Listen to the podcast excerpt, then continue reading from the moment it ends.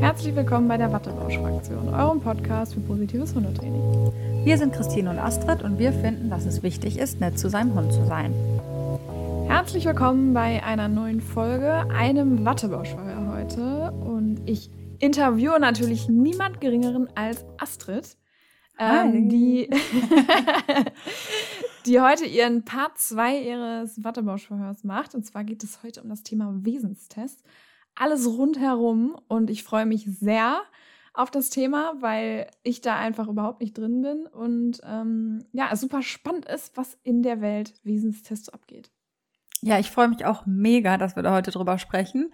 Äh, zum einen ist es ein bisschen weniger brisant als beim letzten Mal, wo wir ja drüber gesprochen haben, so wie gefährlich sind diese Hunde tatsächlich und so weiter und so fort. Und zum anderen steckte ich natürlich oder steckt da ja teilweise auch als Halter eines solchen Hundes dann auch drin und weiß genau, wie die Leute sich fühlen. Und dass manchmal echt ist, also dass manchmal einfach schwierig ist, an die Infos dran zu kommen. Und deswegen glaube ich, ist es ganz gut, wenn wir heute mal drüber sprechen und so ein bisschen Licht ins Dunkle bringen.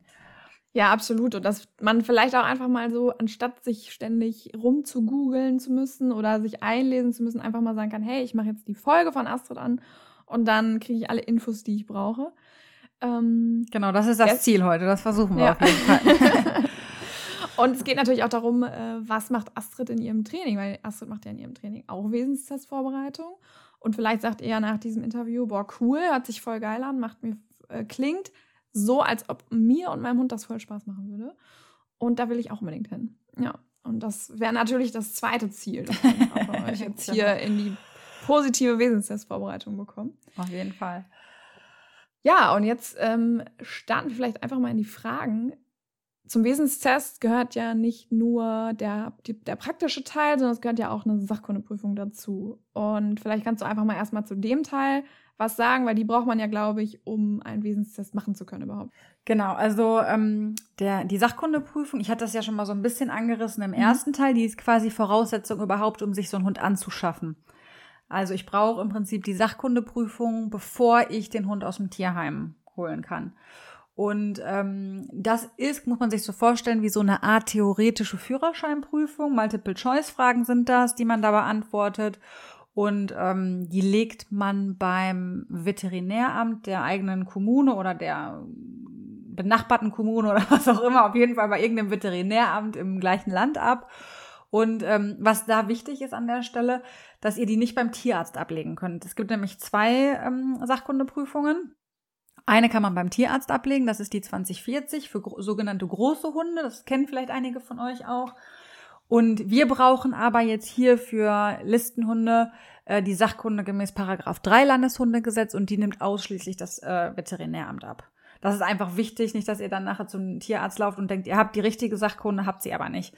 Ähm, ihr habt dann aber in dieser Paragraph 3 Sachkunde oder Sachkunde nach Paragraph 3 oder für Paragraph 3 Hunde, mein Gott, der Teufel steckt im Detail. Ähm, habt ihr dann aber die für große mit drin. Also die ist quasi allumfassend. Ne? Das ist eigentlich äh, ganz gut. Und ja, vielleicht mal so ein bisschen zum Ablauf. Was erwartet euch da? Wie kann ich mich da auch drauf vorbereiten? Das ist ja immer blöd, ne? wenn man in so eine Prüfung geht und so gar nicht weiß, was kommt da dran. Äh, auch wenn wir alle natürlich irgendwie ein bisschen Plan von Hunden haben, aber möchte man ja trotzdem wissen, was passiert da. Also die dauert so, ich sag mal, 15 bis 30 Minuten. Ich glaube, man hat sogar teilweise eine Stunde Zeit. Also je nachdem, wie fit ihr seid, seid ihr da zügig durch. Man kennt das ja selber in der Führerscheinprüfung, wenn man gut gelernt hat, zack, zack, zack, dann kann man die Fragen äh, gut abhaken. Und ähm, je nach Veterinäramt ist das so ein bisschen unterschiedlich. Es gibt so einen Fragenkatalog mit 120 Fragen. Das sind so verschiedenste Themen zum Thema Krankheit, zum Thema Zucht, zum Thema Ausdrucksverhalten. Äh, wie verhalte ich mich in einer Gefahrensituation und so weiter und so fort. Oder wenn mir ein anderer Hund entgegenkommt oder was auch immer. Ähm, und da gibt es eben 120 Fragen in so einem öffentlichen Fragenkatalog. Und die könnt ihr im Prinzip einfach auswendig lernen erstmal. Dann seid ihr schon mal gut vorbereitet. Dann gibt's Veterinärämter, die machen einfach, hier hast du die 120 Fragen, alle beantworten. Dann gibt's andere, die nehmen sich daraus zum Beispiel 20 Fragen raus und nehmen dann nochmal 10 eigene Fragen, wo man so ein bisschen Transferleistung dann äh, bringen muss. Und es ist aber nachher so, dass man anschließend im Zweifel auch ein Fachgespräch hat. Das klingt jetzt total hochtrabend, Fachgespräch. Ist es aber nicht. ähm, sondern einfach so Fragen, die man jetzt nicht richtig hatte sozusagen. Äh, da wird mal drüber gesprochen, wieso hast du das so und so angekreuzt, weil man kann da durchaus, das sage ich euch auch, Sachen anders sehen als die vorgegebenen Antworten.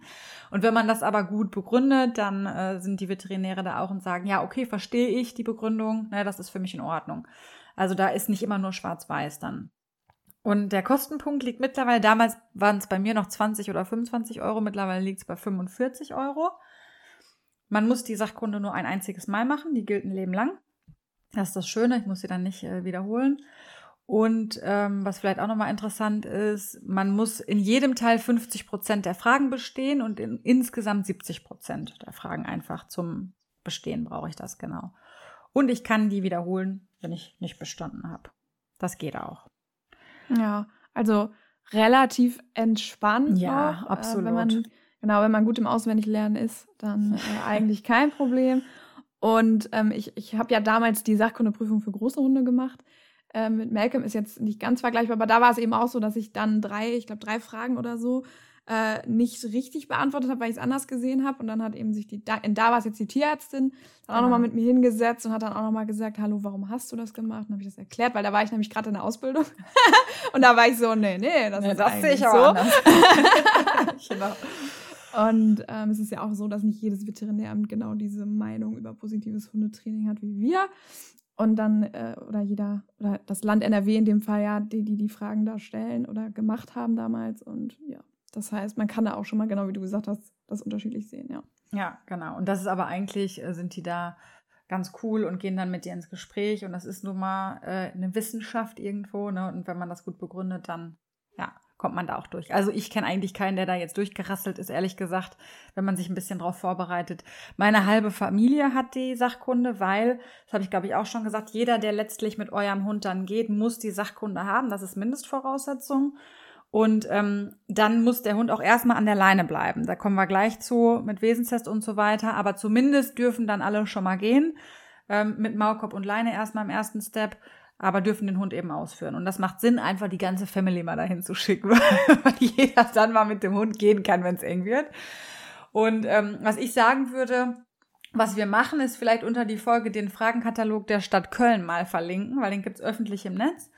Und dann braucht ihr euch nicht groß äh, rumsuchen, dann könnt ihr da einfach draufklicken und da kann man sich gut mit vorbereiten eigentlich. Also zumindest jetzt für NRW. Ne? Ich denke aber, dass das in anderen äh, Ländern ähnlich ist, weil ja die Themen einfach ähnlich sind. Aber da möchte ich jetzt nicht äh, großartig mich drauf dann einlassen. Aber wie gesagt, für NRW können wir das gerne mal machen, dass wir die, den Link da einfach mal reinstellen. Ja, ja super, machen wir auf jeden Fall. Und ja, jetzt habe ich die Sachkunde, jetzt habe ich einen Listenhund, jetzt kann ich mit dem, ähm, wir hatten das ja schon mal gesagt, äh, bei Welpen und Junghunden ist es nochmal ein bisschen was anderes. Ne? Also da, sagt da vielleicht nochmal kurz zusammenfassen, ab wann muss ich wirklich Leine und Maulkorb drauf haben? Also ab sechs Monate muss ich Leine und Maulkorb drauf haben.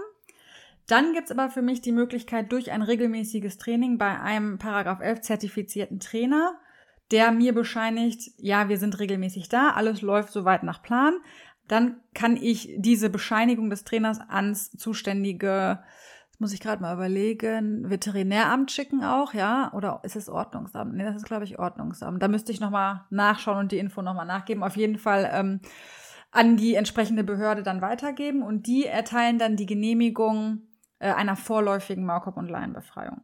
Genau. Damals war es, glaube ich, Ordnungsamt, deswegen bin ich gerade ein, durch, ein bisschen durcheinander. Ich glaube, jetzt ist alles geregelt beim Veterinäramt. Aber wie gesagt, kein, keine hundertprozentige Sicherheit jetzt an der Stelle. Ähm, genau, und dann, wenn der Hund zwei Jahre alt ist, dann gilt diese vorläufige Befreiung nicht mehr. Dann gilt eine absolute Maulkorb- und Leinbefreiung. Und das wäre dann auch der Zeitpunkt, wo man diesen Wesenstest absolvieren kann. Deswegen macht es dann auch Sinn, wenn ich einen jungen, hab, jungen Hund habe, den schon frühzeitig so ein bisschen darauf vorzubereiten, dass ich den gar nicht lange nochmal am Maulkorb dann führen muss eigentlich. Ne? Weil dass ich dann quasi genau. von der vorläufigen Befreiung so ein bisschen in den Test reinrutsche und schon im Junghundetraining einfach viele Elemente aus diesem Bereich trainiere und dann ist das alles halb so wild. Genau, das heißt also auch du und ich als Trainer mit Paragraph 11 Erlaubnis könnten eben diese genau. Bescheinigung ausstellen, ähm, dass jemand, wenn er regelmäßig bei uns im Training ist, noch ein bisschen länger ohne oder der Hund noch ein bisschen länger ohne Maulkorb und Leine laufen darf. Ganz genau. Okay, so, und dann habe ich jetzt einen Hund äh, in dem Alter, dass es notwendig wäre, jetzt den Wesenstest zu machen, wenn ich denn möchte, dass mein Hund ohne Maulkorb und Leine läuft. Das ist sehr wahrscheinlich, gehe ich von aus, da wir natürlich alle möchten, dass unsere Hunde so viel Freiheiten wie möglich haben. Fall, Deswegen ja. ist das auf jeden Fall eine Empfehlung von uns, macht diesen Wesenstest. Ähm, und jetzt vielleicht die Frage einfach mal, was ist überhaupt ein Wesenstest? Also was meinen wir damit, wenn wir das sagen? Ja, das ist auf jeden Fall die große Frage, die auch alle beschäftigt. Was ist das? Was erwartet mich? Worum geht's da? Äh, Wesenstest ist so, glaube ich, was die meisten kennen als Wort. Ähm, das ist eher so ein bisschen umgangssprachlich. Ich glaube, früher hieß es irgendwie so. Die richtige Bezeichnung heute ist eine Maulkorb- und Leinenbefreiung. Und das ist eigentlich das, was auch schon äh, eigentlich den Inhalt so ein bisschen wiedergeht, äh, gibt. Es geht nämlich darum, dass wir als Halter darlegen müssen, dass mein Hund nicht gefährlich ist, also dass das Tragen eines Maulkorbs nicht nötig ist und dass mein Hund ohne Leine laufen kann. Und das sind auch so ein bisschen im Prinzip die zwei Teile, da gehe ich gleich nochmal ähm, drauf ein. Und auch hier ist es so, jeder, der mit dem Hund im Freilauf gehen will, muss diesen Test mit dem Hund machen und bestanden haben. Ähm, es ist auch möglich, dass ihr in den Test reingeht und dann am Ende des äh, Tages sagt euch der Veterinär, also die Veterinäre prüfen das auch vor Ort, ähm, ja, ihr kriegt nur den Maulkorbbefreiungsteil. Weil einfach der Hund unauffällig ist vom Wesen, aber der Gehorsam, wie man das ja so schön sagt, äh, nicht so war, dass wir sagen würden, der Hund geht auch im Freilauf mit und hört entsprechend so, wie wir uns das vorstellen. Und deswegen kann es manchmal sein oder kommt auch öfter vor, dass einfach nur der Maulkorb, also die Befreiung für den Maulkorb erteilt wird. Genau. Dann könnt ihr einfach den Laienbefreiungsteil beim nächsten Mal machen. Das geht. Also das heißt, das heißt, man hat da zwei Teile, Maulkorb genau. und Leinenbefreiung und macht quasi in Anführungszeichen zwei separate Prüfungen, die man auch separat bestehen muss. Oder genau, genau. Ähm, also, kann, also die ich muss nicht, wenn ich jetzt verkackt habe, bei dem einen muss ich jetzt nicht nachher beides nochmal machen, sondern es reicht, wenn ich. Also ich kann nicht, ich bekomme nicht die Leinenbefreiung ohne die Maulkorbbefreiung, was ein bisschen logisch ah, okay. ist, weil mein Hund, wenn mein Hund natürlich aggressiv ist oder mhm. so, dann da, wenn ich im Freilauf laufen. Ähm, aber ich kann eben die Maulkorbbefreiung erhalten, also quasi so das weniger in der Prüfung, äh, die, den weniger Freiraum sozusagen erhalten als, äh, als das vollumfängliche. Ähm, aber das sind jetzt, darf man sich auch nicht so vorstellen, so jetzt ist das, jetzt ist das. Das sind so ein bisschen fließende Übergänge in der Prüfung. Aber da gehen wir gleich im Detail auch nochmal drauf ein. Es ist im Detail echt schwierig für die Hundehalter teilweise zu durchschauen, was wird von mir verlangt in so einem Wesenstest. Und das mhm. ist ist echt ja manchmal ein bisschen tricky, weil bei jeder Sportprüfung, ob mit oder ohne Hund jetzt, ne, und bei jeder akademischen Prüfung, die man macht, hat man ziemlich genaue Vorgaben, was wird von mir erwartet, was muss ich leisten, damit ich bestehe, wie viel Prozent muss ich haben und so weiter und so fort. Und hier ist das einfach ein bisschen anders, ne? Das liegt auch daran, dass jede Kommune das ein bisschen anders gestaltet.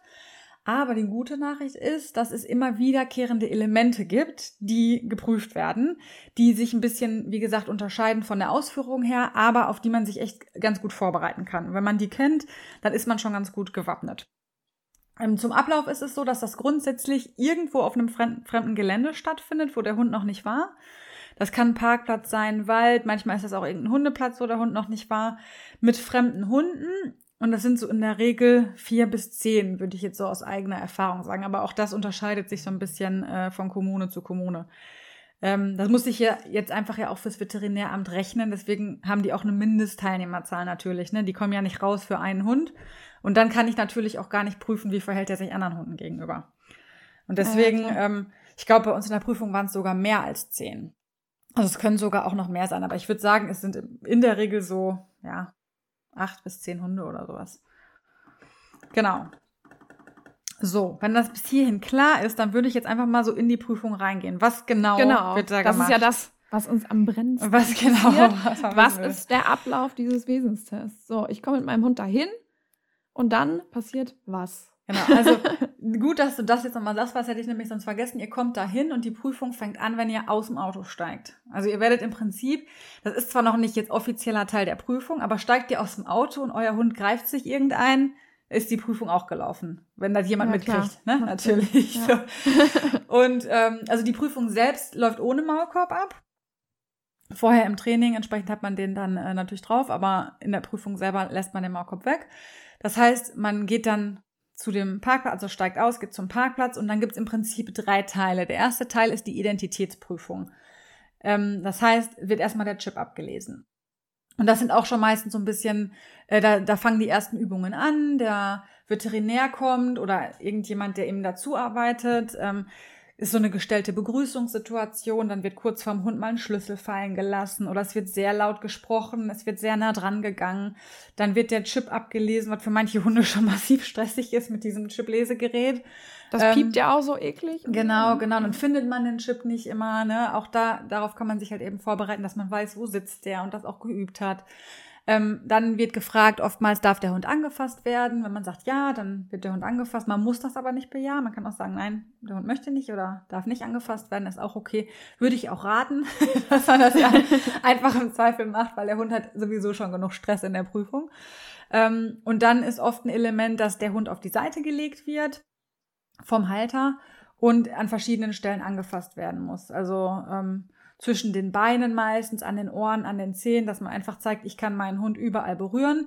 Und ich glaube, das auf die Seite legen ist so ein bisschen dieses altertümliche, der lässt sich unterwerfen oder wie man es auch immer, ne? Mhm. Natürlich unterwerfen wir die Hunde nicht, da kommen wir ja später noch zu, äh, sondern das wird als Trick dann aufgebaut halt, ne? Dass sie sich freiwillig auf die Seite legen. Aber ja, ähm, es, es ist auch, und das kann man so schön aufbauen. Ja. Ne? Das macht den Hunden dann so viel Spaß. So, hey, ja. cool. Yeah, Aber du, du siehst auch in der Prüfung immer wieder Leute, die das nicht geübt haben und dann wird aus der Not heraus weggezogen, runtergedrückt, weil Hauptsache der liegt auf der Seite. Wie das passiert, ist egal. Ne? Oh der Gott. liegt dann, da wird ja, fixiert, super. festgehalten, fertig. Dann ist die Übung bestanden. Und ich verstehe natürlich auch, wenn man es nicht besser weiß, man riskiert ja nicht, dass ich dafür den Punktabzug kriege, weil nachher sind noch so viele tausend Sachen, die da kommen. Ja, ja klar. Mhm. Ähm, Genau. Also was, ich weiß nicht, äh, ob ich das nachher nochmal zusammenfassend sage. Ich hoffe schon. Ja. Ich sage nachher noch ein bisschen Allgemeines was dazu zum Ablauf. Naja, auf jeden Fall, ähm, genau, dann kommt der zweite Teil, der äh, die Maulkorbbefreiung. Und da kann ich echt auch jetzt nur so ein paar exemplarische Übungen sagen, weil wie gesagt, jeder macht's anders. Aber mhm. ähm, es gibt halt so ein paar Sachen, wo man sich darauf vorbereiten kann und wenn man die so ein bisschen abwandelt im Training, dann ist man ganz gut gewappnet. Grundsätzlich geht es um die Frage, wie reagiert der Hund, wenn er unter Druck gesetzt wird? Also wenn er bedrängt wird, wenn sein Halter bedrängt wird, wenn andere Artgenossen in der Nähe sind. Und da geht's dann erstmal um so eine allgemeine Verträglichkeit. Also es ist oft so, dass wir jetzt, sagen wir mal, acht Hunde haben, die stellen sich in anderthalb Meter Abstand. Das passt jetzt gerade so gut mit Corona, ich weiß es nicht, anderthalb bis zwei Meter. Achtet da einfach drauf, wählt einen größeren Abstand. Ne? Also da stehen keine Pylonen, wo man sich hinstellen muss. Man muss es sich ja nicht unnötig schwer machen dann so an der Stelle. Man, aber eine super, Entschuldigung, dass ich dich da gerade unterbreche, ja. aber das ist einfach ein super schlauer Tipp weil da kommst du ja nicht drauf in dem Moment. Ja, ja. Du denkst ja, du musst irgendwie und einfach schön zu hören, wenn, wenn man weiß, ah nee, muss ich ja gar nicht. Genau, genau, einfach mal. Und die können ja immer noch sagen, ist mir zu weit weg. Aber stellt euch erstmal ein bisschen weiter weg, ne? Macht euch das ja. Leben nicht so schwer. Und ähm, genau, dann stellt man sich, um euch jetzt einfach mal so ein paar Bilder zu machen. Also die acht Hunde stellen sich mit euch, oder ihr stellt euch mit, den, mit euren Hunden äh, halt in einem zwei Meter Abstand, sage ich jetzt mal, voneinander entfernt auf. Dann geht der erste am Ende der Reihe los und geht an den Hunden vorbei. Auch da würde ich im Zweifel ein bisschen weiter weggehen. Dann soll der Veterinär mir doch sagen, gehen Sie ein bisschen näher dran. Ja gut. Nimmt den Hund auf die abgewandte Seite. Also stellt euch zwischen die Reihe und euren Hund. Ne? Ähm, das, deswegen macht es auch Sinn, mal rechts und links laufen, je nachdem, wo man ist, dass, dass der Hund auf beiden Seiten laufen kann. Ähm, dann das gleiche im Slalom. Man muss dann durch. Auch da achtet darauf, wenn ihr den einen Hund passiert, dass ihr immer, also dass der Hund immer auf der abgewandten, das geht natürlich nicht beim Slalom, aber dann, dass ich entsprechend näher am anderen Hund bin, wo ich dann dazwischen bin. Ich weiß nicht, ob man das jetzt klar versteht. Also wisst ihr, wie ich meine beim Slalomlaufen, äh, wenn wenn der Hund am Hund vorbeilaufen muss, dass ich einfach näher an der anderen Person bin. Also dass ich den Abstand zum Hund immer so ein bisschen im Blick habe. Genau. Ähm, ja. Ist vielleicht auch das macht Sinn. Vielleicht male ich also, euch das mal auf. ja, also man läuft halt quasi ja zwischen diesen acht Hunden Genau, Slalom. genau. Genau. Und dann gibt's ja immer diesen Wendepunkt, genau. wo du dann näher an dem einen Pärchen bist oder an dem anderen Pärchen. Und da kannst du ja zum Beispiel auch deinen Hund wechseln oder dich dazwischen genau. stellen. Genau, das geht auch, dass man dem Hund einen Wechsel gibt, dass der gar nicht auf diese heikle Situation kommt, wenn er das kann, oder dass ich eben oft immer den Abstand im, im Blick habe. Ne? Ähm, und auch für die, die stehen. Ne? Gebt eurem Hund Feedback in dem Moment, wo der andere Hund vorbeikommt. Ne, lächelt den an, sonst irgendwas. Also dass man nicht belohnen darf und so, da kommen wir gleich noch hin in klassischer Art, aber es gibt ja andere Möglichkeiten, wie man seinem Hund eben Feedback geben kann. Ne? Ja, das sind so Sachen, halt dieses Hin- und Herlaufen, also da wird dann erstmal geguckt. Was ich so ein bisschen schade finde in den Prüfungen, dass man ganz oft sieht, sind Hunde, die schnüffeln. Ne, die laufen und wollen dann eben nicht in, in das korrekte Fuß oder dies oder das, sondern schnüffeln. Und was passiert natürlich? Das wird denen negativ ausgelegt, dass sie keine gute Leinführigkeit haben. Wir wissen natürlich. Von den, von den Prüfern. Mhm, genau. Mhm. Also deswegen fällt man jetzt nicht durch. Ne? Aber so mhm. der Gesamteindruck, wenn dein Hund die ganze Zeit schnüffelt, so das stresst dich auch, kann ich dir auch sagen, weil der, der, der äh, Veterinär guckt und du, äh, dein Hund macht da eigentlich gefühlt mehr oder weniger sein eigenes Ding. Aber äh, wir wissen ja, dass das absolut freundliches, höfliches, deeskalierendes Verhalten ist. Und ähm, das ist einfach gefühlt nicht mehr zeitgemäß so, ne? Dazu sagen, ja, das ist keine Leinführigkeit und so, sondern der Hund zeigt super gutes Verhalten. Das wird dann an der Stelle nicht gesehen. Wie gesagt, deswegen fällt schade, man nicht durch, ja. aber es ist einfach schade, ne, an der Stelle. Ja. Ähm, dann gibt es so Sachen wie, ähm, da ist jetzt vielleicht ein Zaun oder irgendwas oder ein paar Pfähle oder irgendwas, da werden, wird, werden die Hunde angeleint, auch an Abstand. Auch hier achtet auf den Abstand, Leute. Ne, dass die nicht, wenn die in die Leine krachen, sich dann noch rechts und links gegenseitig äh, kriegen können. Dann muss der Halter außer Sicht oder alle Halter müssen außer Sicht gehen und dann gehen fremde Hunde vorbei, Menschen gehen vorbei manchmal so Sachen wie scheinbar alkoholisierte Personen, die so taumeln. Dann wird mal in so einen Hund reingetaumelt. Dann es wird gegebenenfalls sehr nah an die Hunde herangetreten. Bei uns wurde zum Beispiel auch an den Gittern dann gerappelt, an denen die dran waren. Ähm, also solche Sachen. Ne? Da kann unterschiedlichstes dann kommen. Und da muss der Hund dann mehr oder weniger alleine durch. Was ein bisschen der Vorteil, sage ich mal, oftmals ist bei der Übung, ist, dass viele Hunde nach Frauchen und Herrchen gucken und sagen, ist mir jetzt gerade egal, was hier passiert. Ne? Ist natürlich für den Hund gar nicht schön, brauchen wir nicht drüber sprechen, aber das ist manchmal so, was dann, was dann einfach passiert, so aus der Erfa Erfahrung heraus. Dass die, das heißt, Hund, Hund ist so beschäftigt mit Mama ist genau, weg genau. oder Papa ist weg, dass ähm, sie die Hunde gar nicht so krass wahrnehmen. Genau, ne? also ja. oft. Es gibt natürlich auch die, die dann gar keine Sicherheit mehr haben und dann eher nach vorne gehen oder in sich zusammenbrechen oder so. Ne? Ähm, aber viele sind dann eben mit, ich sag mal, äh, Verlustängsten beschäftigt an der Stelle dann. Ne? Ähm, dann gibt's diese klassische Fahrstuhlsituation, die kann unterschiedlichst gemacht werden, aber jetzt um mal ein Beispiel zu bringen, also es wird ein Kreis gemacht von Menschen also nur Menschen, der Hund wird da reingebracht, ähm, soll da sitzen bleiben oder da stehen bleiben oder wie auch immer und der Mensch muss weggehen und die Menschen gehen sehr nah an ihn dran, sprechen laut, klatschen, rufen laut, also bedrängen den Hund.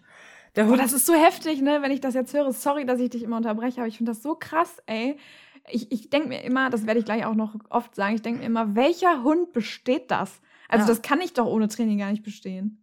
Ja, aber es ist, also es bestehen erstaunlich viele Listenhunde ohne Training, das muss man wirklich sagen. Und wer den Part 1 gehört hat, weiß vielleicht auch warum. Also gerade diese Themen mit Menschen. Ne? Ähm, aber es ist schon, also es ist, es ist ein massiver Stress für die Hunde, ne? Es ist ein massiver Stress. Und warum man das nicht unvorbereitet machen sollte, da kommen wir gleich auch noch drauf. Abgesehen davon, dass es schwer ist zu bestehen, wenn man äh, nicht vorbereitet ist. Aber genau, was der Hund auch nicht zeigen sollte, ist ein Springen. Auch das ist für manche Listenhundhalter ein Thema, war für uns auch, weil die ja aus freudiger oder beschwichtigender Natur heraus dann manchmal springen, auch gerade in solchen Situationen.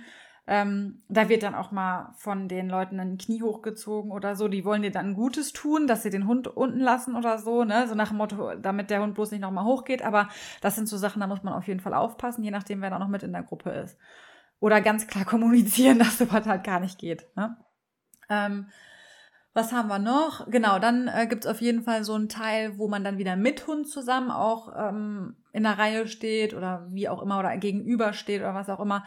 Und dann werden so verschiedenste Auslöser präsentiert. Also, es kommt jemand, ein Ball wird gerollt an den Hunden vorbei, auf einen Hund zu, der wird dir zugeworfen als Halter, du musst ihn zurückwerfen, dein Hund sollte bei dir sitzen oder auf jeden Fall bei dir bleiben und nicht nach vorne preschen Richtung Ball.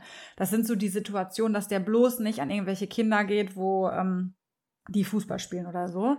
Ah, okay. Ähm, ein Fahrradfahrer fährt vorbei, der klingelt, ein Jogger fährt vorbei, wieder der Alkoholisierte mit Hut und Mantel, der dann taumelt. Leute mit Krücken, ähm, hier, wie heißt es, die mit Rollatoren Kinderwagen mit so einem Geschrei und einer Puppe drin, ein Auto, das hupt. Also da ist der Kreativität der Prüfer, sage ich mal, keine Grenzen gesetzt. Da kann echt alles kommen. Und da sollte man auch möglichst viel üben und teilweise auch ein bisschen mit Bedrängnis üben. Ähm, weil je nachdem, wie die drauf sind, kommen die dann auch schon relativ nah. Das hängt echt immer so ein bisschen von der, von der Kommune ab. So, das jetzt mal so exemplarisch. Da gibt's ganz viele Varianten und auch sicherlich noch andere Sachen, aber das sind schon mal so, wenn man diese Sachen übt, in verschiedensten Formen, dann ist man schon ganz gut vorbereitet. Wenn der Hund das kennt und das ohne Stress kennt, ähm, dann ist das Thema Maulkorbbefreiung eigentlich schon, glaube ich, äh, ganz safe. Und zum Thema Leinenbefreiungsteil, das ist quasi dann der dritte Teil, ähm, geht es eben darum, dass man einfach zeigt, dass man so ein Team ist zusammen. Ne? Das ist jetzt äh, nicht so wie bei der BH, dass man jetzt eine perfekte Unterordnung zeigen muss. Der Hund klebt am Bein, guckt mich die ganze Zeit an, läuft motiviert mit. Das war bei uns überhaupt nicht so. Das war, das war echt ein Gewürge, äh, weil wir hatten die immer ja auch noch nicht so lange damals. Aber ähm, also das ist überhaupt nicht so, dass man da jetzt die perfekte Fußausführung äh, äh, zeigen darf. Und es ist ja zum Beispiel in der BH auch so, dass ich gar nichts sagen darf. Darf ja wirklich nur die Signale geben, Fuß, Sitz, ne, sonst nichts. Hier darf ich den Hund ansprechen, motivieren. Ne? Also das darf ich so, komm mit, jawohl. Oder auch mal klatschen, ne? wenn der Hund nicht mitkommt, so komm, komm, komm, komm oder sowas. Ne? Was auch immer, eine IB drauflegen, was man da so für Tricks damit hat, ne? Äh, die ich teilweise leider noch nicht kannte damals. Ähm, genau, und das ist so eine... Äh, eine Übung, die fix vorgegeben ist. Also bei uns war es so, dass man, ich glaube, genau in der Grundposition irgendwie startet, dann läuft man zehn Schritte hoch, dann macht man eine Kehrtwende, läuft fünf Schritte zurück oder also in, in Summe doppelt so viel sein, ich weiß nicht mehr. Das ist so mit Pylonen dann gekennzeichnet, dann setzt man den Hund ab, das, genau das Ganze mit Leine, setzt den Hund ab, leint den Hund ab, geht weg dann muss der Hund erstmal kurz da bleiben, dann läuft ein Veterinär da rum oder so. Kann sein, dass die sich da dann noch mal ein bisschen was kurz einfallen lassen, dass der Hund eben auch bleibt, auch unter Ablenkung. Vielleicht auch noch mal einen Hund mit vorbeinehmen oder so, ne? Dann holt man den Hund ab, macht das Ganze noch mal ohne Leine. Ähm, dann wird der Hund abgelegt und dann ruft man ihn zu sich aus der Ablage. Und dann ist der Leinenbefreiungsteil durch. Also der ist nicht allzu lang. Ähm, war, war bei uns nicht. Wie gesagt, auch der kann ein bisschen, ein bisschen variieren, je nach ähm, Kommune. Reicht ja dann auch, denke ja. ich mir gerade so.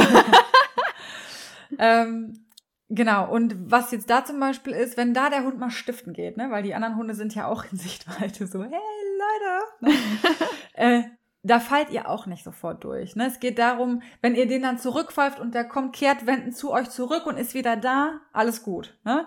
Das sollte nicht vier, fünf Mal passieren. Und es ist auch immer besser, wenn es nicht passiert, sage ich auch.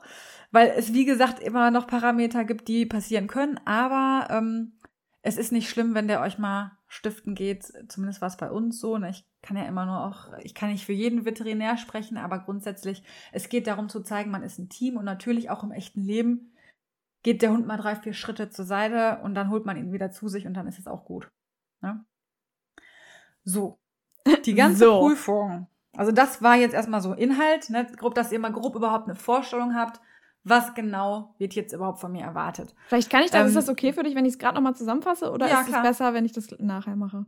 Nee, mach mal. Okay. Das heißt, ich fasse einmal zusammen. Ich habe zuerst eine Identitätsprüfung, bei der der Chip abgelesen wird. Eventuell wird ähm, wird sich der Veterinär noch irgendwas einfallen mit Schlüssel äh, fallen lassen, laut reden oder sowas. Der Hund muss auf die Seite gelegt werden, muss überall angefasst werden. Ganz grob gesagt jetzt. Dann gibt es mhm. die äh, Maulkorbbefreiung. Da wird der Hund massiv unter Druck gesetzt von anderen Hunden, von anderen Menschen.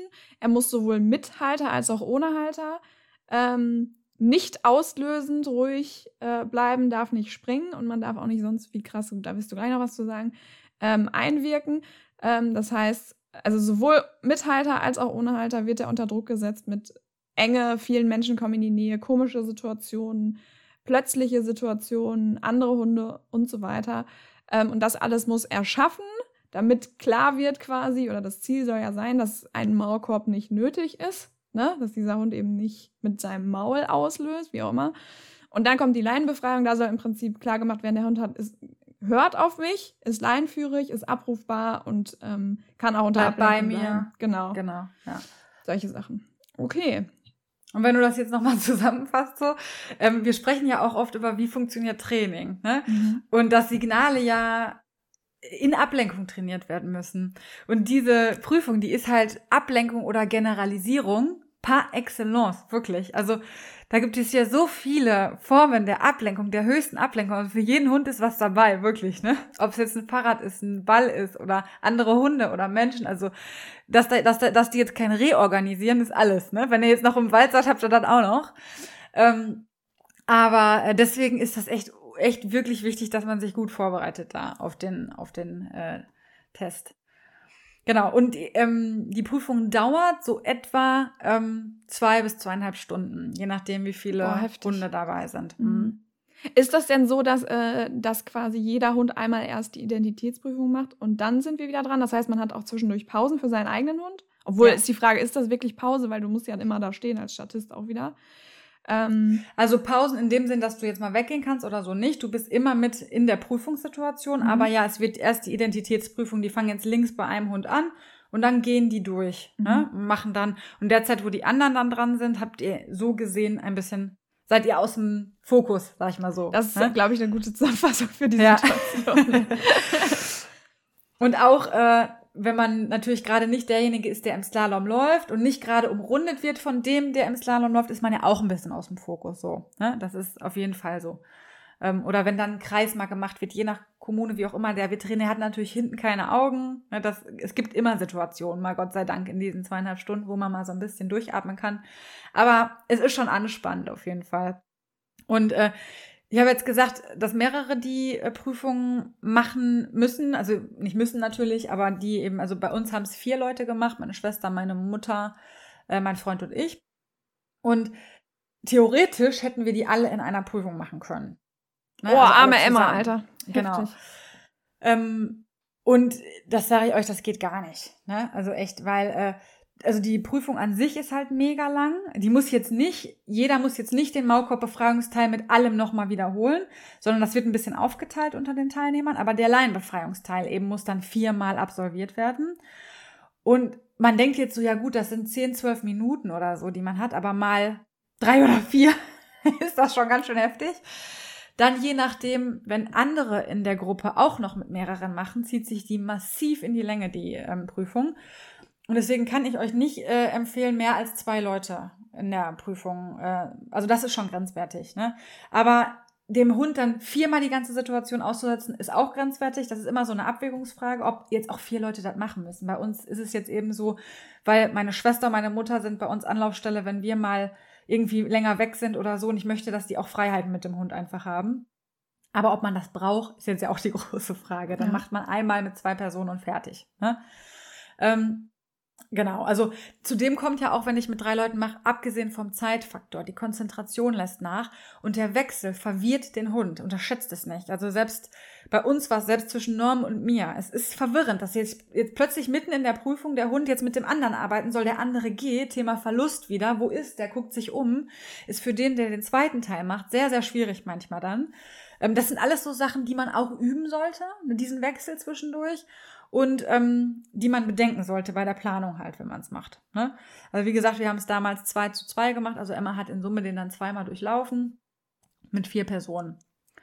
Genau, und was ich jetzt noch sagen möchte, bei der Prüfung dürfen natürlich keine Belohnungen eingesetzt werden. Also kein Futter, kein Spielzeug. Ne? Also die klassischen Belohnungen, sag ich jetzt. Aber das Schöne am positiven Hundetraining ist ja, dass man so ein paar andere Tricks hat. Also ähm, ja, lächeln kann, vielleicht mal einen Sichtmarker mit einbauen kann oder auch so einen Marker, der mit verbalem Lob folgt, ne, solche Sachen, dass man eine intermediäre Brücke mal einbauen kann und solche Geschichten. Also das ist das Schöne und das sind auch so Tricks, die man auf jeden Fall anwenden sollte. Aber in der Prüfung selber kein Futter, kein Spielzeug, kommt das raus, dass ihr das mit habt. Ähm, ja, fliegt man durch. Ja, okay. So. Aber verbales Lob kann ja äh, dann schon echt, äh, wenn das erlaubt ist, ja schon echt einmal manchmal das Leben retten. Auf jeden Fall. Und äh, ich darf auch den Hund berühren und streicheln. Ne? Äh, das geht. Das ist äh, anders als in Sportprüfungen manchmal, wenn der Hund das gut findet. Ne? Ja. Ähm, ich darf ihm auch zwischendurch mal sagen, leg dich mal hin, entspann dich mal kurz, wenn man nicht dran ist oder so, ist auch in Ordnung. Ähm, aber genau, also aber die klassischen Belohnungen, die wir so kennen, sag ich mal so, die jeder kennt, die darf man da auf jeden Fall nicht benutzen. Okay, genau. ja, wichtig zu wissen auf jeden Fall. Wenn du dazu nichts mehr hast, dann wären wir eigentlich auch schon beim Thema, wenn du sagst, okay, ähm, beim nächsten Thema, wenn du sagst, gut, wenn man Belohnungen dabei hat und das wer mitbekommt, fliegt man durch. Was gibt es noch so für Situationen, wann man durchfällt? Also, ne? Ja, also das ist auch so ein bisschen natürlich unterschiedlich. Wie hart sind die Veterinäre am Ende des Tages? Ne? Ähm, jedenfalls fallt ihr durch, wenn euer Hund deutlich aggressives Verhalten nach vorne zeigt. Ne? Also ähm, nach vorne gerichtet gegen Menschen oder Artgenossen heißt in die Leine springen richtig, alle Merkmale nach vorne, tiefes Bellen und Knurren. Ähm, und ja, also das ist schon so ein Punkt, wo dann die Prüfung, denke ich, vorzeitig beendet ist. Ähm, wenn er mal so ein, so ein Hüpfer so nach vorne, so ein Auslöser so oder so, ne, macht, würde ich behaupten, dass man davon nicht durchfällt. Ähm, aber das kann ich nicht für jede Kommune eben sagen. Deswegen Klar. besser ist es, es passiert nicht. Immer, ist ja immer so. Ne? Genau. Ähm, aber ähm, es die war zum Beispiel bei uns so. Die Veterinäre ja. wissen ja auch, dass das Lebewesen sind. Also es sind genau, ja keine Unmenschen. Auch, ja. Genau, und dass es auch aufregend ist, ne? Unglaublich aufregend für alle Beteiligten. Es ist wirklich aufregend, Leute. Also ich habe vorher dreimal bei McDonalds auf dem Weg gehalten, weil ich zur Toilette musste, weil ich so nervös war. Also das ist wirklich, wirklich Stress für einen selber. Und der Hund merkt das ja auch so, heute ist irgendwie was anderes, was ist hier los? Mhm. Und ähm, wir hatten zum Beispiel eine Hündin, die hat ihr Härchen die ganze Zeit abgerammelt weil die einfach total gestresst war, ne? Übersprung. Es hätte jetzt auch irgendjemand ja wieder, der der Dominanztheorie folgt, ja, als Dominanzverhalten auslegen können und hätte theoretisch auch sagen können, so der Hund ist durchgefallen, der zeigt aggressives, dominierendes Verhalten oder so. Ähm, aber dann hat man auch so, da kann man ja auch so als Gruppe, oh, die ist aber gerade nervös oder so jetzt, ne? So, dann kann man ja auch so ein bisschen supporten. Ähm, Genau, und dann dem, dem Veterinär so ein bisschen auch mal die Info nochmal stecken. Die sind normalerweise nicht so, ne? Die sind sehr, sehr nervös jetzt gerade oder sowas. Hoppala, du rutscht mir hier gerade runter. ich dachte genau, auch gerade, also ja, die Decke ist auch schön bei dir zu Hause. Siehst du mich überhaupt noch? Ich sehe dich, ja. So. Ähm, genau, also auf jeden Fall aggressives Verhalten, ne? da, das ist auf jeden Fall ein Indikator dafür, dass man dann durchfällt. Und ich habe ja gerade gesagt, wenn der Hund einmal stiften geht und ihr ruft und der kommt zurück, kein Problem in der Regel. Ähm, aber es sollte halt nicht ständig passieren in der Prüfung. Ne? Ich denke mal, passiert das so drei, vier Mal, dann ist irgendwann auch zumindest der Leinbefreiungsteil für euch erstmal gelaufen. Dann kommt es natürlich drauf an, was macht er dann im Freilauf? Ist der fröhlich, will ein Spiel initiieren bei den anderen Hunden oder geht der da dran? Äh, in, in Verletzungsabsicht oder so, klar, dann ist die Prüfung ins, insgesamt auch durch. Ähm, aber Besser ist immer, solche Sachen passieren nicht, beziehungsweise man trainiert so, dass man davon ausgehen kann, sie passieren nicht. Ob sie dann in der Prüfung passieren, da hat man eh manchmal keinen Einfluss drauf, weil man ja nur einfach nicht 100% weiß, was kommt und wie sind wir alle drauf an dem Tag. Aber genau.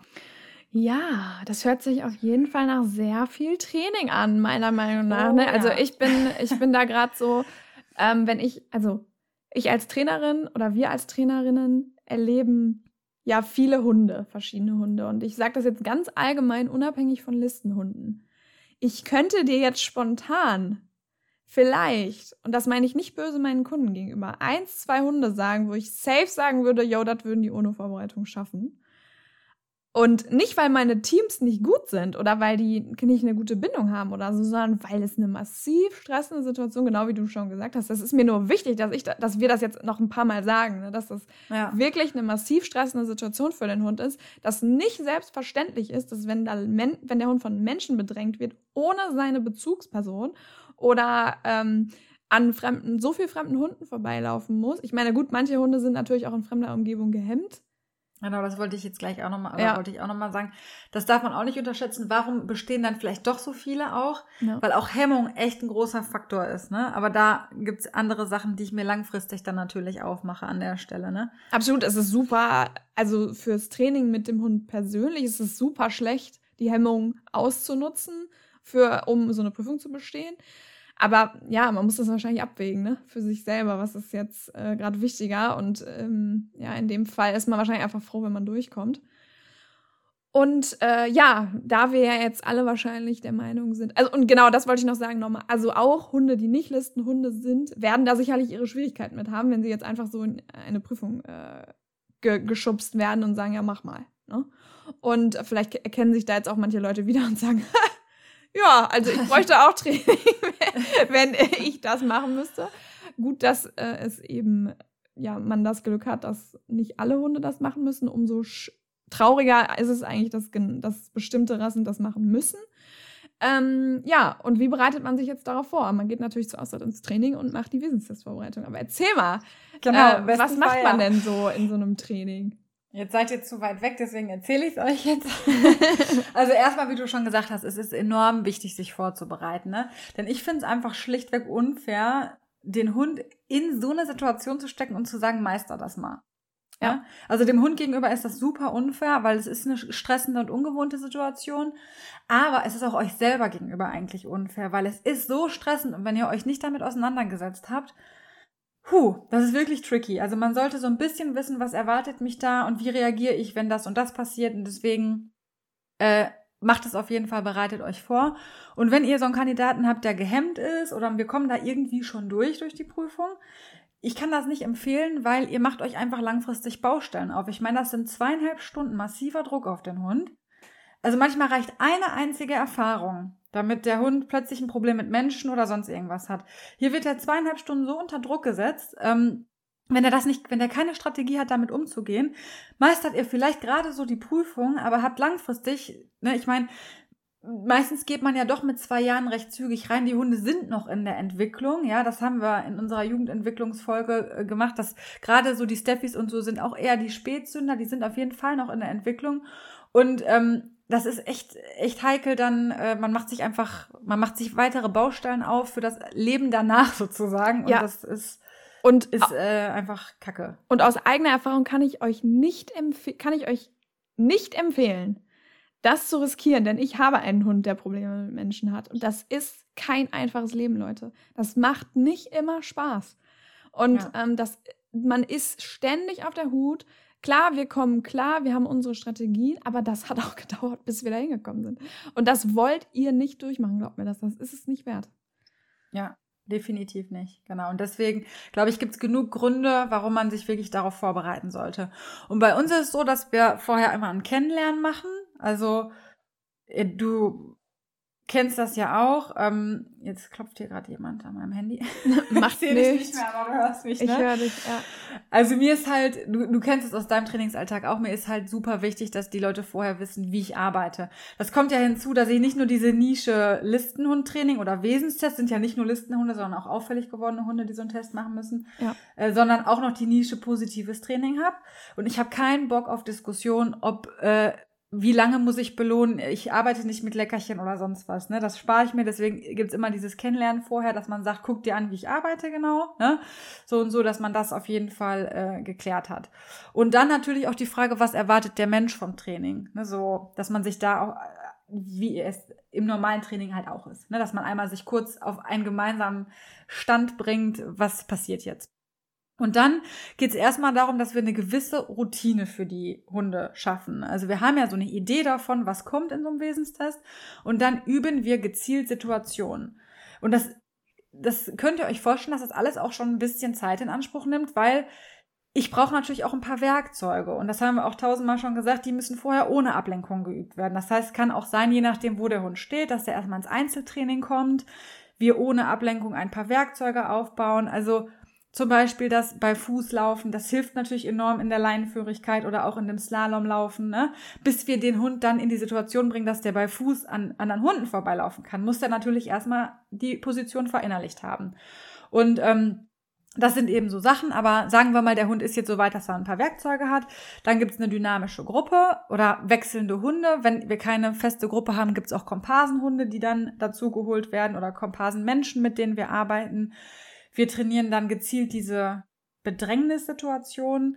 Ähm, und wir trainieren tatsächlich mit hoher Belohnungsfrequenz. Ne? Also richtig, richtig rein in den Hund. Richtig viele Goodies. Ähm, aber halt sehr variabel. Also nicht immer nach zwei Schritten oder so, wie man es eigentlich ja auch im Training machen sollte, sondern dann gibt's mal da, dann gibt's mal da, dann gibt's mal da ein paar Goodies, aber es gibt immer sehr, sehr viele und unterschiedliche Belohnungen. Ähm, und kurz vor der Prüfung wird, werden die nicht abgebaut oder zur Prüfung hin. Sondern im Gegenteil. Die Trainingsstunde vor der Prüfung gibt's noch mal dreimal so viel Goodies wie vorher. Einfach um die Motivation aufrecht zu erhalten. Und dann äh, kann der Hund es auch mal schaffen, da zweieinhalb Stunden ohne Futter das auszuhalten, weil das ist völliger Schwachsinn, auch in Sportprüfungen zu sagen, der Hund wird jetzt so nach und nach ähm, abgebaut im klassischen Sinne. Also vor der Prüfung direkt wird's hochgesetzt Und sonst ist es so, dass man ähm, so eine Prüfung so ein bisschen auch eigentlich von hinten aufbauen kann, was wir nicht können, weil wir nicht genau den Ablauf können. Also bei einer Begleithundeprüfung weißt du genau, was ist die letzte Sequenz, da gibt's immer die Belohnung und so weiter. Das können wir jetzt hier nicht machen, also müssen wir ein bisschen anders tricksen. Es gibt einen Durchlauf ohne Kekse, sage ich jetzt mal, und ohne Spielzeug, aber das ist Wochen vor Prüfung dass einfach alle das mal durchgespielt haben, wie man anders ein bisschen damit umgehen kann. Vor der Prüfung rein in den Hund. Ja. Damit, also, ähm, damit der Hund schon einmal damit, also da, das, da, nee, eigentlich ist es für den Menschen, der durchgeht. Ja. Ne? Dass ja, der Mensch ja, genau. weiß, alles klar, an dieser Stelle kann ich, kann ich anstatt meiner hohen Belohnung, kann ich jetzt lächeln, kann ich jetzt was genau, weiß ich machen. Genau. Und damit der Hund einfach nicht, also es kann dann sein, dass vielleicht der Hund in der Prüfung etwas enttäuscht ist dass er jetzt keine. Der wird definitiv, äh, dass er jetzt sein. keine Belohnung hat, aber, aber er, er schafft es, wenn es gut trainiert ist, genau, genau, wird es durchhalten. Und ähm, was wir zum Beispiel auch nie machen, ist die Prüfung als solche zweieinhalb Stunden ganz durchlaufen. Das muss der Hund nur an diesem einen Tag machen. Einzelne Elemente werden trainiert, aber niemals die ganze Prüfung. Das machen wir vorher nicht. Das macht er nur an dem Tag. Und das ist das ist ein Unsicherheitsfaktor für viele, so Mensch, aber das muss er doch einmal komplett gemacht haben. Nein, muss er nicht. Also das schaffen ähm, die auch gut so. Ja. Genau, das schaffen die auch auch im Sport so. Ähm, genau und so vom Trainingsablauf her ist so, dass wir grundsätzlich unter der Reitschwelle trainieren. Ähm, oder halt mal kurz darüber, aber dann nur eine kurze Zeitspanne. Ich höre halt immer wieder so dieses, sagen wir mal, wir haben jetzt eine Situation mit Krücken, man geht auf den Hund zu, ne? Ähm, und dann, nee, komm mal noch näher, der hat noch keinen Stress. Ja, genau. Ich möchte auch, dass der keinen Stress hat. Ne? Richtig, wenn ich, wenn ich möchte, dass der die Krücken sieht und denkt, geil, Keks oder Spiel oder cool, ne, das ist, das kenne ich, das ist super. Und nicht, dass der jedes Mal denkt, scheiße, ich bin hier jedes Mal so an die Grenze gebracht worden, dass ich kurz vom Rückwärtsgehen, vom Vorwärtsgehen oder wozu auch immer der Hund neigt bin. Genau das wollen wir eben nicht. Wir wollen ja noch einen entspannten Hund haben. Und ähm, wenn ich einen Hund im Training so unter Druck setze, dass er, dass er massiv gestresst ist, dann habe ich einfach nichts gewonnen und mache mir auch wieder Baustellen auf. Ne, davon mal ab. Aber auch für, für die Prüfung nützt es mir nichts. Und klar, wir müssen den Hund natürlich auch mal unter Druck und unter Stress setzen. Das ist auch klar, weil wir natürlich auch irgendwo uns weiterentwickeln müssen. Aber kurze Sequenzen und immer mit einer Strategie für den Hund, wo ich sehen kann, der Hund kann das verkraften und hat es gelernt. Ja. ja. Ähm, also es ist schon, es ist schon sehr komplex, aber die Hunde kriegen es irgendwie hin. Nicht nur irgendwie. Ich glaube, so wie du das erklärst, kriegen die das sehr gut hin, äh, ja. wenn die das bei dir machen. Also. Und man kann, äh, man kann halt, also jetzt einfach mal nur, um zum Beispiel beim Chip ablesen mal, um so ein Bild einfach mal zu malen. Also ähm, wir arbeiten dann, du darfst ja ankündigen, das ist ja das Schöne. Na, das darf man ja in der Prüfung, das darf man in manchen Sportprüfungen ja nicht. Ähm, dann macht natürlich, ich darf auch sagen, geben Sie mir das Chipgerät. Ne? Das finde ich auch nicht verkehrt, deshalb mache ich auch immer auch im Sport. Weil das ist einfach gruselig, wenn da so ein Typ kommt und so ein Gerät dran hält. Ne? Ähm, das heißt, als allererstes wird geguckt, wo sitzt der Chip. Ich ertaste mir das, dass ich wirklich nur den ganz kurzen Moment habe. Dann wird angekündigt, Chip ablesen, dann wird das nur gezeigt, gegenkonditioniert, also gezeigt, Keks rein, also Marker, Wort, da gibt's ja auch noch mal gibt's auch noch Folge von uns, zu, ja. genau. äh, Keks rein und ähm, dann gehe ich immer näher ran, ohne dass der Hund ein Meideverhalten zeigt. Dann ne, halte ich das da dran. Und dann trainiere ich natürlich nicht nur das Halten, sondern ich trainiere den Worst Case. Der sucht ein bisschen, der fummelt ein bisschen. Und trainieren tun wir es auch mit anderen Personen. Ne, also nicht nur mit mir. In der Prüfung mache ich es dann aber. Also ich selber als Halter, nicht ich als äh, Trainer.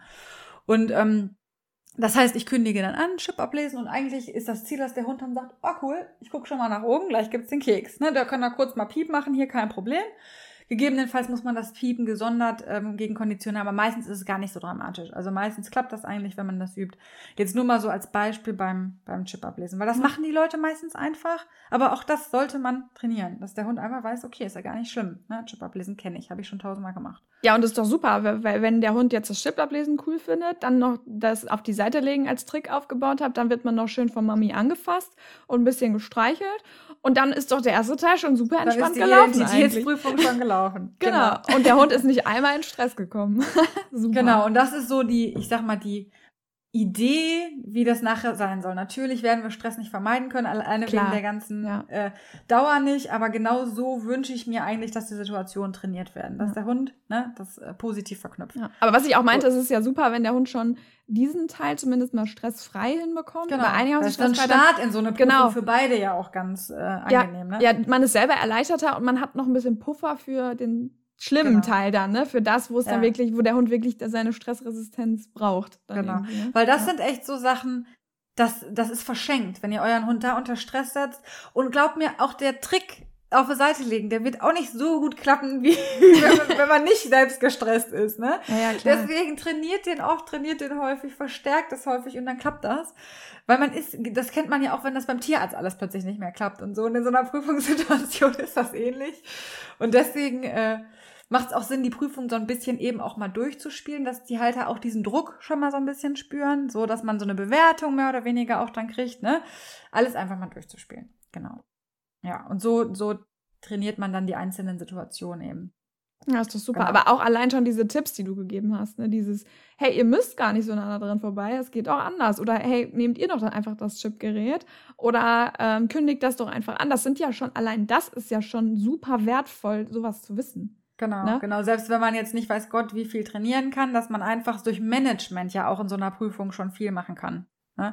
Genau. Und wirklich vorher belohnen, Leute, wenn ihr da drauf, drauf trainiert. Schleicht das nicht aus, um Gottes Willen. Das ist wirklich sowas, was oft falsch gemacht wird, ne? Dass dann, dass der Hund schon vorher so ausgelaugt ist und denkt, scheiße, das lohnt sich gar nicht, ne? So. Ja, Ja, cool. genau. Das klingt ja schon ziemlich gut und ich de denke, zu dies- die, die nächste Frage ist da dadurch relativ einfach zu beantworten, aber ich stelle sie trotzdem.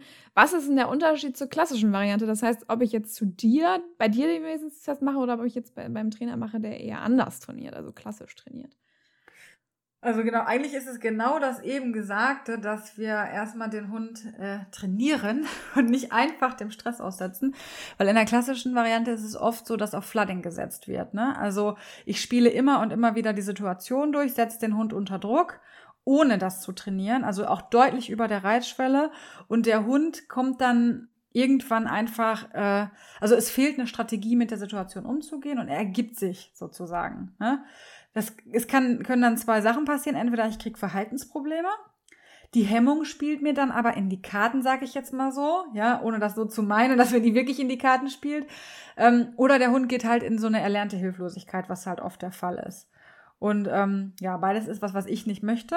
Zudem wird in der klassischen äh, Trainingsvariante ja auch häufig und massiv korrigiert. Es geht ja auch um was in der Prüfung. Also ist ja jetzt nicht einfach nur ein Beschäftigungskurs, ne, sondern das ist ja wichtig für alle Beteiligten, dass man da besteht. Das heißt, die, die, die Intensität der Korrekturen entspricht manchmal auch einfach dem eigenen Druck, den man da hat. Und ähm, ja, also ich sag mal so, da wird dann mit Wasser gespritzt, da wird geruppt oder sobald halt, sobald halt der Hund irgendwie ein Anzeichen von äh, Fehlverhalten zeigt. Und für den Hund ist es halt so, dass nicht nur die Prüfungssituation stressig ist, nicht nur ähm, alles komisch ist und alles irgendwie furchtbar ist, sondern auch der Mensch, der bei mir ist, bedeutet ja keine Sicherheit, sondern ich krieg Druck von vorne und ich krieg Druck von hinten. Und das ist irgendwie ganz schön blöd, ne? Also finde ich. Und der Vertrauensmissbrauch ist mir persönlich einfach zu groß an der Stelle. Deswegen machen wir das so nicht. Ja, super. Finde ich eine gute Sache. Ich wäre jetzt überzeugt. Ja, ihr wisst das ja sowieso. Und, ähm, ach, irgendwas wollte ich dazu gerade noch sagen. Warte, was mir super wichtig war. Egal, jetzt habe ich es vergessen. Fällt mir gleich noch ein. Aber, ähm, ja, also nicht ruppen, den Hund nicht unter Stress setzen, sondern positiv arbeiten, den Hund, dem Hund gutes Feedback geben, dass der Hund, ach ja, jetzt weiß ich es wieder, dass der Hund, dass, man trainiert ja auch für später. Also man trainiert ja nicht nur für die Prüfung, sondern man trainiert ja auch, hey, ich habe einen coolen Hund. In so einer krassen Drucksituation wie der Prüfung, dann ist die Wahrscheinlichkeit relativ hoch, dass ich auch nachher einen coolen Hund habe, wenn das gut Genau, und nett trainiert wurde. Ne? Und dann hat der Man, man denkt oft nicht weiter als die Prüfung, so, ne? Da sage ich gleich auch noch was zu. Aber es ist wirklich so. So, Hauptsache die Prüfung schaffen. Ja, es gibt noch ein Leben danach. auch wenn das wirklich, das, das fühlt sich manchmal nicht so an. Ne? Das ist so. dass man denkt so, Gott, wenn diese Prüfung vorbei ist. Aber ja, es gibt ein Leben danach. Und wenn der Hund gerade mal zwei ist, wenn ihr die Prüfung macht, dann habt ihr auch hoffentlich noch ein paar Jahre mit dem. Ja, und die sollen ja möglichst auch entspannt äh, laufen. Wie gesagt, ihr wollt das nicht, einen Hund haben, der Probleme hat mit Menschen oder irgendwas anderes. Ähm, ja, und jetzt möchte ich dann diesen Test machen. Also ich hab, war jetzt bei dir in der Vorbereitung und logischerweise, wie wir gerade gesagt haben, kann ich natürlich leider nicht bei dir die Prüfung machen. Schön wär's. Also wenn ich Veterinärämtin wäre, ey, ihr könntet da eure Fellies mit rausholen. Gut, das kann ich wahrscheinlich trotzdem nicht entscheiden, weil es natürlich um die Gesetzgebung geht. Aber ich würde da auch mal ein Auge zudrücken, ne? wenn ich einen Felli sehen würde. Aber leider äh, sind da natürlich ähm, Menschen, die logischerweise aus bestimmten Gründen dort in dieser Position sind und nicht äh, ein Auge zu drücken, was natürlich auch sinnvoll ist. Ähm, ja, und wie kann ich mich da denn jetzt anmelden? Also die äh, Prüfung wird ausgerichtet vom zuständigen Veterinäramt. Heißt, wenn ihr sagt, ich bin soweit, ne, ich, äh, oder, oder euer Trainer sagt, ja, könnt ihr machen, dann ähm, kann man sich einfach beim Veterinäramt anmelden. Da ruft man an oder schreibt eine E-Mail, hey, ähm, das macht auch äh, Sinn, einfach mal zeitlich zu fragen, vielleicht, wann steht der nächste Test an, weil die sind nicht wöchentlich oder so. Meistens sind die so zweimal im Jahr. Ähm, kommt so ein bisschen, manche Kommunen machen das mehr, manche weniger. Einfach mal nachfragen, so wann stehen die nächsten, Te äh, die nächsten Wesenstests an. Und ähm, genau, dann kann man sich da anmelden. Und auch von den Kosten her gibt es da unglaubliche Unterschiede, das äh, sei vielleicht auch noch gesagt. Ähm, also ich glaube, hier in Essen kostet irgendwie 250 Euro oder sowas äh, pro Person. Wobei es dann manchmal der zweite ist dann manchmal ein bisschen günstiger, der dann mitläuft. Ähm, aber das ist auf jeden Fall auch. Und dann kommt natürlich noch die Bearbeitungsgebühr für den Ausweis, den ihr nachher kriegt und so. Es geht jetzt erstmal nur um die Prüfung. Also es kostet auf jeden Fall ein bisschen Geld. Und auch das ist ja für viele Leute schon Druck, ne? wenn man da so 300 Euro äh, eventuell mal in den Sand setzt, ne? sage ich mal so. Ja. Ja, und äh, das hatten wir eben noch nicht gesagt. Das fällt mir jetzt gerade spontan ein, wo du das sagst. Naja, wenn ich die, äh, wenn ich jetzt durchfalle, muss ich die Prüfung ja logischerweise nochmal machen. Ähm, und da muss ich natürlich nochmal das Geld bezahlen. Aber kann ich die dann überhaupt nochmal wiederholen oder bin ich dann für immer durch? Nein, also du kannst die Prüfung nochmal wiederholen. Das äh, ist das Gute. Es ist aber auch in der Natur der Sache, bist du viermal durchgefallen, dann sagen die, oh, da kommt schon wieder der Kandidat, der das irgendwie nicht so gut macht. Du wirst jetzt von Mal zu Mal nicht weniger aus den Augen gelassen oder mehr aus den Augen gelassen, so, äh, sondern die gucken dann schon ein bisschen genauer hin. Aber nein, man kann die Prüfung nochmal machen. Habe ich auch schon häufig erlebt, dass dann nochmal wiederholt wird oder eben der eine Teil zum Beispiel wiederholt wird. Ist eigentlich gar kein Problem. Ne? Man wird einfach nur nervöser, auch man kennt das selber von Prüfung zu Prüfung. Aber manchmal passieren halt unvorhergesehene Sachen und dann muss man sich der Kacke halt nochmal stellen. Das ist so. dann eben ja. nochmal ein bisschen besser vorbereiten das nächste Mal. Ja. Genau. Ähm, ja, oder manchmal ist es ja auch einfach so, dass der Hund, äh, kann ja jedem passieren, kann auch dem besttrainiertesten Hund passieren, dass er dann doch mal auslöst, weil es jetzt gerade ja, zu viel war. Ne? Es, war einfach ja. zu stressig und so ist es dann eben. Ähm, ja, und gibt es jetzt vielleicht noch irgendwas, wo du sagst, boah, das möchte ich noch sagen? Ähm, oder willst du den Leuten noch auf den Weg geben zum Thema Wesenstest? Was möchtest du unseren Hörern dazu noch mitteilen? Ja, auf jeden Fall möchte ich euch noch was mitteilen. Und zwar, also der Wesenstest ist wirklich, wirklich eine ätzende Angelegenheit. Das kann man echt so zusammenfassen. Ich glaube, keiner freut sich da. Also ich sag mal, so jeder kennt das, wenn man das erste Mal eine Begleithundeprüfung oder so macht. Das ist auch ätzend, weil man aufgeregt ist, aber man hat ja auch so eine freudige Erwartung. Man hat darauf hingearbeitet, man will das. Den Wesenstest will man nicht, man hat nicht so viel Einfluss darauf. Er ist aber un unglaublich wichtig. Und er ist einfach echt ein ätzendes, notwendiges Kriterium, wo ich irgendwie durch muss. Und man steht massiv unter Druck. Also ich kann das selber so gut nachvollziehen. Wir haben uns so einen Stress gemacht und ich habe viele Bekannte und Teams und die, die, also schon erlebt, die einfach sagen, und bei uns selbst war es auch so irgendwie, die Qualität mit meinem Hund fängt erst nach diesem Test an. Ich kann das gar nicht richtig beschreiben, wenn man da nicht drin steckt, weil du machst vorher nicht mal Mantrailen oder einen Beschäftigungskurs. Das kannst du dir gar nicht erlauben, zeitfaktormäßig, sondern eigentlich muss alles, erstmal muss dieser Test, das muss funktionieren. Du darfst ja auch vieles einfach gar nicht. Der Hund muss an einer anderthalb Meter Leine sein. Äh, ja, Mantrailen draußen an einer zehn Meter Schleppe, also fällt ja schon mal weg, ne, als Beschäftigung so. Und einfach, es geht einfach vor diesem Test nur um diesen Test so. das ist, das ist wirklich so. Das muss man einfach irgendwo akzeptieren. Ähm, und die Leute machen sich so ein, und mit die Leute meine ich mich auch, wir haben es wie gesagt auch gemacht, sich einen unglaublichen Druck und von mir hängt die Lebensqualität meines Hundes ab. Wenn ich das nicht schaffe, hat er keine Freiheiten und so weiter, ne? Und da wird aber natürlich auch ein enormer Druck an die Hunde weitergegeben und die verstehen gar nicht, wo es herkommt. Und ich kann einfach nur sagen, und ich selber bin ein Mensch, der sich immer Druck macht in Prüfungen, aber versucht euch den Druck zu nehmen. Ja? Und so eine gute Vorbereitung nimmt einem den Druck. Wir hatten es damals nicht. Wir hatten niemanden, an dem wir uns so wenden konnten. Also wir haben eine mittelmäßige Vorbereitung gehabt, zum Glück, dass wir auch eine Erwartungssicherheit hatten. Aber richtig gut vorbereitet habe ich mich nicht gefühlt.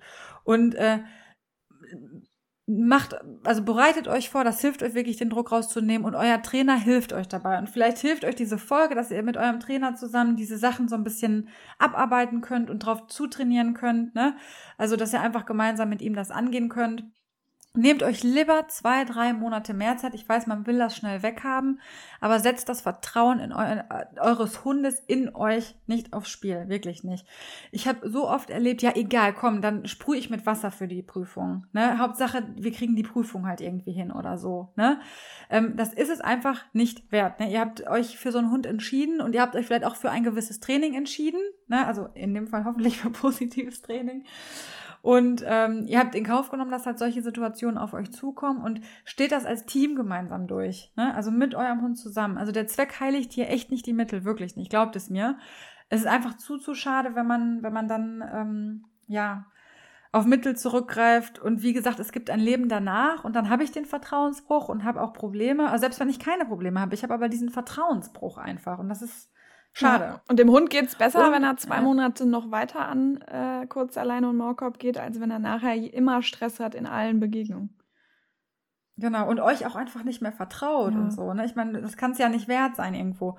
Und versucht, auch wenn es schwer ist, aber das ist was, was ich auf jeden Fall versuche mitzugeben im Training, versucht innerhalb der Vorbereitung Spaß zu haben. Das kommt einfach zu kurz, wirklich. Ne? Äh, das ist, das ist in diesem Bereich so, dass, da wird einfach keine Rücksicht drauf genommen, dass das auch Spaß machen kann. Und das ist wirklich, was ich versuche immer mitzugeben. Ähm, und auch während dieses Trainings, das ist ja eine Quality Time mit meinem Hund, wachse ich mit meinem Hund als Team enger zusammen, wenn ich es ja, richtig klar. mache. Ja. Ne?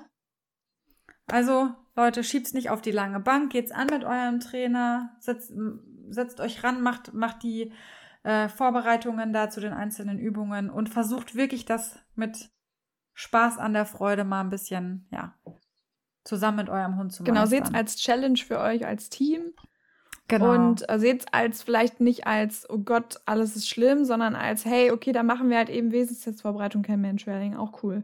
Kann auch cool sein. Cool, wir genau, trainieren, genau, wie mein Hund toll mit Kinderwagen umgehen kann. Super. ja, es ist ja eine Frage, wie ich das gestalte ja, mit meinem ja. Hund. Genau. Wenn ich da, aber es ist auch klar, es ist Druck da und es, alle sind aufgeregt und es wird auch Phasen geben, wo man verzweifelt, denkt, ich schaffe das einfach nicht.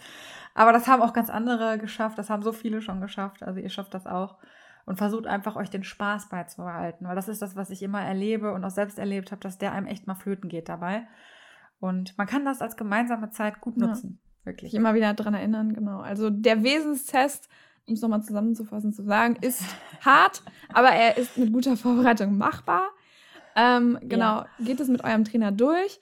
Wenn ihr in Essen seid, ohne Scheiß, persönliche Empfehlung, geht bitte zu Astrid. Ihr könnt damit nichts falsch machen. ich kann es euch immer wieder nur ans Herz legen. Geht bitte, bitte dahin. Ihr habt es gehört. fühlt euch, fühlt, fühlt ihr euch gut mit dem, was sie gesagt hat. Geht dahin. Das wird super werden. Und ihr seht doch Emma, die hat kein Problem mit Menschen. Die hat kein Problem mit Hunden. Der, die ist fit drauf. Die ist super. Ihr seid ein tolles Team. Und genau das will man doch eigentlich. Wenn man das möchte, zu Astrid ins Training gehen, in die Wesenstestvorbereitung oder an sich ins Training überhaupt, wenn man findet, das ist toll, wenn man vielleicht noch Fragen hat und ein Online-Beratungsgespräch haben will, ähm, sich nochmal weiter informieren will, nochmal ein paar persönliche Erfahrungen hören will, wo kontaktiert man dich, Astrid? Wo findet man deine Kontaktdaten, dass man dich erreichen kann? Ja, die meisten haben es ja schon mal mitbekommen. Aber natürlich über meine Internetseite www.dasteamprinzip.de zusammengeschrieben. Und ihr könnt mir gerne eine Mail schreiben an astrid.dasteamprinzip.de. Es wird ja hoffentlich, ich hatte die letzte Mal schon angedruckt, ist aber noch nicht fertig, auch diese Listen- und Informationsseite irgendwann online kommen. Ähm, aber da wird es dann auch einen Post auf meiner Seite und so weiter geben.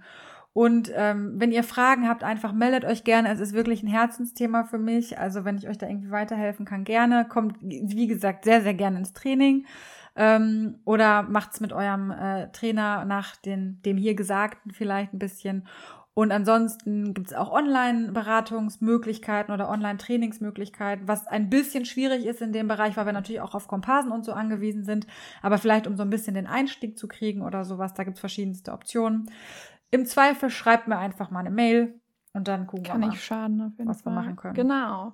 Genau. Ja, mir hat sehr viel Spaß gemacht. Danke, Astrid. Ähm, Ja, mir auch. Wie lange haben wir jetzt denn Stunde gequatscht? drei. Also alles gut.